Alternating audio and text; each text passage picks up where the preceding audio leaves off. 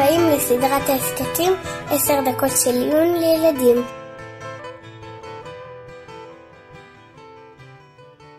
טוב, אה, לפי מה שאמרו לנו כאן הבעלים של המקום, אסור להדליק אש בתוך החדרים, אז לא נוכל להדליק את החנוכיה בתוך החדר על עדן החלון. נדליק אותה בחוץ. הבאתי כאן משהו שאמור להגן על החנוכיה מהרוח, ואם לא תהיה רוח ממש חזקה, זה אמור להספיק. הנה, בואו תעזרו לי, נניח את זה כאן, פה נשים את החנוכיות, וקדימה. אפשר להביא את הגפרורים, וכבר הגיע הזמן להדליק.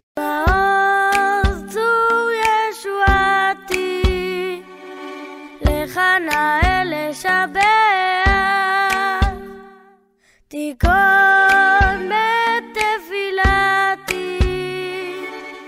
ושם תודה נזבח.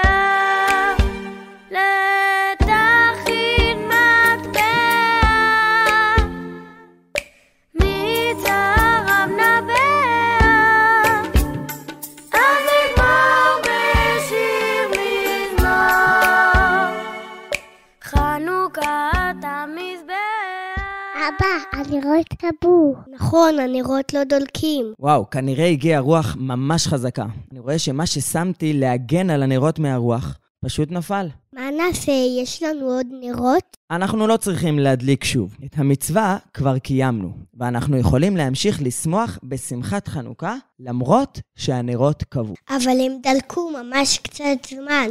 כן, אבל ההלכה היא שכבתה אין זקוק לה. זאת אומרת, אם אדם הדליק את החנוכיה ואחר כך היא כבתה, הוא לא זקוק, זאת אומרת, הוא לא צריך להדליק שוב את החנוכיה. העיקר הוא שהוא הדליק אותה בצורה כזו שבמצב רגיל היא הייתה מסוגלת לדלוק למשך הזמן שצריך. זמן שהחנוכיה אמורה לדלוק הוא לא פחות מחצי שעה. אם היינו שמים את הנרות במקום שהם בטוח היו קווים לאחר כמה דקות, אז באמת לא היינו יוצאים ידי חובה. אבל המגן ששמנו אמור היה להגן מהרוח, ורק בגלל שהגיעה רוח מאוד חזקה, רוח שאינה מצויה, המגן נפל והנרות כבו. לכן, אנחנו כבר לא צריכים לחזור ולהדליק את החנוכיה. חשבתי שהעיקר הוא שהאור של החנוכיה יאיר לכולם חצי שעה. חכמים לימדו אותנו שהעיקר הוא לא התוצאה, אלא המעשה של הדלקת הנרות. ובתנאי, כמו שאמרנו, שהאדם ידליק מראש הדלקה כזו שמסוגלת להישאר חצי שעה. אתם יודעים, זה קשור להלכה נוספת. הדלקה עושה מצווה. מה הכוונה? הכוונה היא שאם יש לאדם נרות חנוכה שכבר דולקים מהבוקר, הוא לא יכול לקיים בהם את המצווה. כי העיקר הוא מעשה ההדלקה, שהוא ידליק את הנרות בזמן של מצוות הדלקת נרות חנוכה. אם למשל מישהו רצה לעשות איזה ניסוי עם החנוכיה, והוא הדליק אותה לפני הזמן, נגיד בצהריים, והחנוכיה דולקת להרבה זמן, ועכשיו בערב, כשמגיע זמן ההדלקה, יש לו כבר חנוכיה דולקת. אפשר לצאת ככה ידי חובה? לא, כי הדלקה עושה מצווה. המצווה היא להדליק את הנרות ולהדליק אותם בזמן. מתי באמת הזמן של ההדלקה? הגמרא אומרת שהזמן של הדלקת נרות חנוכה הוא מי שתשקע החמה. ולפי חלק מהפוסקים, ההתחלה של זמן ההדלקה הוא זמן שקיעת החמה, הזמן שבו השמש נעלמת, שוקעת בים. אבל לפי פוסקים אחרים, וכך נוהגים רבים, מדליקים את החנוכיה קצת אחרי השקיעה, בצאת הכוכבים, כשכבר יש חושך בחוץ. בזמן הגמרא, ברגע שהחשיך, אנשים כבר כמעט לא הסתובבו בחוץ. בגלל שלא היה חשמל, גם הלכו לישון מאוד מוקדם, קצת אחרי צאת הכוכבים. לכן היה חשוב מאוד להקפיד להדליק בזמן. והיו שאמרו שמי שלא הדליק בזמן, כבר לא יכול להדליק. אבל למעשה, רוב הפוסקים אומרים שמי שלא הספיק להדליק בשקיעה או בצאת הכוכבים, יכול להמשיך ולהדליק גם בהמשך הערב. במיוחד בימינו, שיש פרסום הנס גם בשעות מאוחרות בלילה. כי ברוב המקומות אנשים ממשיכים להסתובב בחוץ גם אחרי השקיעה וצאת הכוכבים, ולא הולכים לישון כל כך מוקדם. אגב, מפני שבימינו אנשים ממשיכים להסתובב בחוץ גם במשך הלילה, היו פוסקים שהורו שלפחות לכתחילה עדיף שהנרות ידלקו לא רק חצי שעה, אלא כמה שעות. עד הזמן שבו אנשים כבר לא מסתובבים בחוץ והולכים לישון. לפני כמה עשרות שנים חי בירושלים יהודי ששמו היה רבי יצחק זאב סולובייצ'יק. הכינוי שלו היה גם הגריז, שזה ראשי תיבות של הגאון רבי יצחק זאב. הגריז היה ידוע כדקדקן ומחמיר גדול במצוות, והוא הקפיד מאוד שנרות החנוכיה שלו ידלקו למשך זמן ארוך. קרוב לבית של הגריז פעל בית קולנוע, קולנוע אדיסון, שבו היו מקרינים סרטים בשעות הערב. הגריז הקפיד שנרות החנוכה שלו ידלקו עד הזמן שבו יוצאים מבית הקולנוע אלו שבאו לצפות בסרט האחרון שהוקרן באותו ערב. אבל אין חובה לעשות כמו הגריז, וגם מי שהנרות שלו דולקים רק חצי שעה מזמן שקיעת החמה או צאת הכוכבים, יוצא לידי חובה.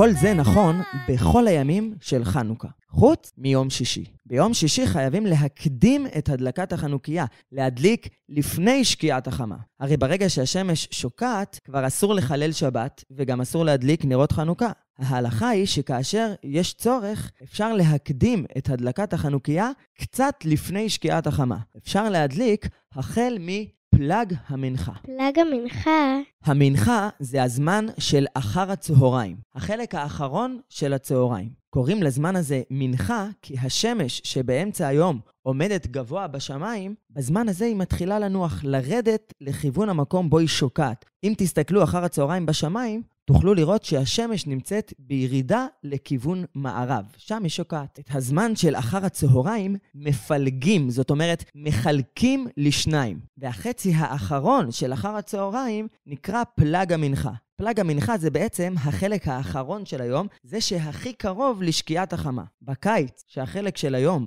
האור מתוך היממה, הוא יותר ארוך, פלג המנחה זה בערך שעה וחצי לפני השקיעה. בחורף, הלילה יותר ארוך, ויש פחות שעות של אור. בחנוכה, שזה כבר אמצע החורף, פלג המנחה זה בערך שעה לפני השקיעה. מהזמן הזה, משעה לפני השקיעה, אפשר להדליק נרות בשעת הצורך. כי הזמן הזה כבר שייך קצת אל הערב שעומד להתחיל. וכך עושים בערב שבת. אבל צריך לזכור, בערב שבת צריך לדאוג שהנרות ידלקו לפחות חצי שעה אחרי השקיעה או צאת הכוכבים, כיוון שזה זמן המצווה. מי שמדליק, לדוגמה, חצי שעה לפני השקיעה, לא יכול להסתפק בנרות שדולקים רק חצי שעה, כי אז יצא שבזמן שקיעת החמה, הנרות כבר יכבו. בערב שבת צריך להקפיד על נרות ארוכים יותר, שיהיו מסוגלים לדלוק לפחות חצי שעה בתוך זמן המצווה, מהשקיעה או מצאת הכוכבים והלאה.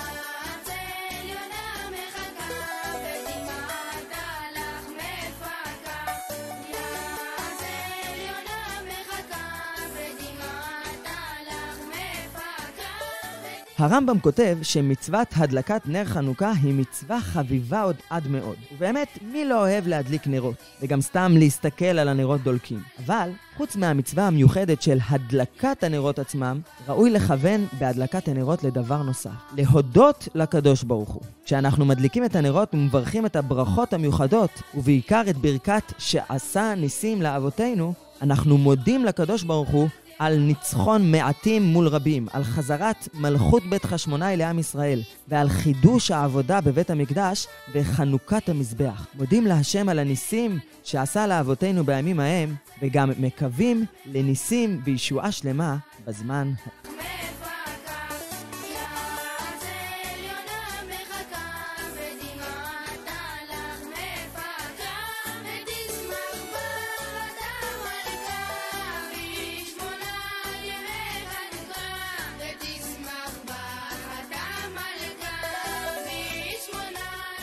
התראות בפרק הבא.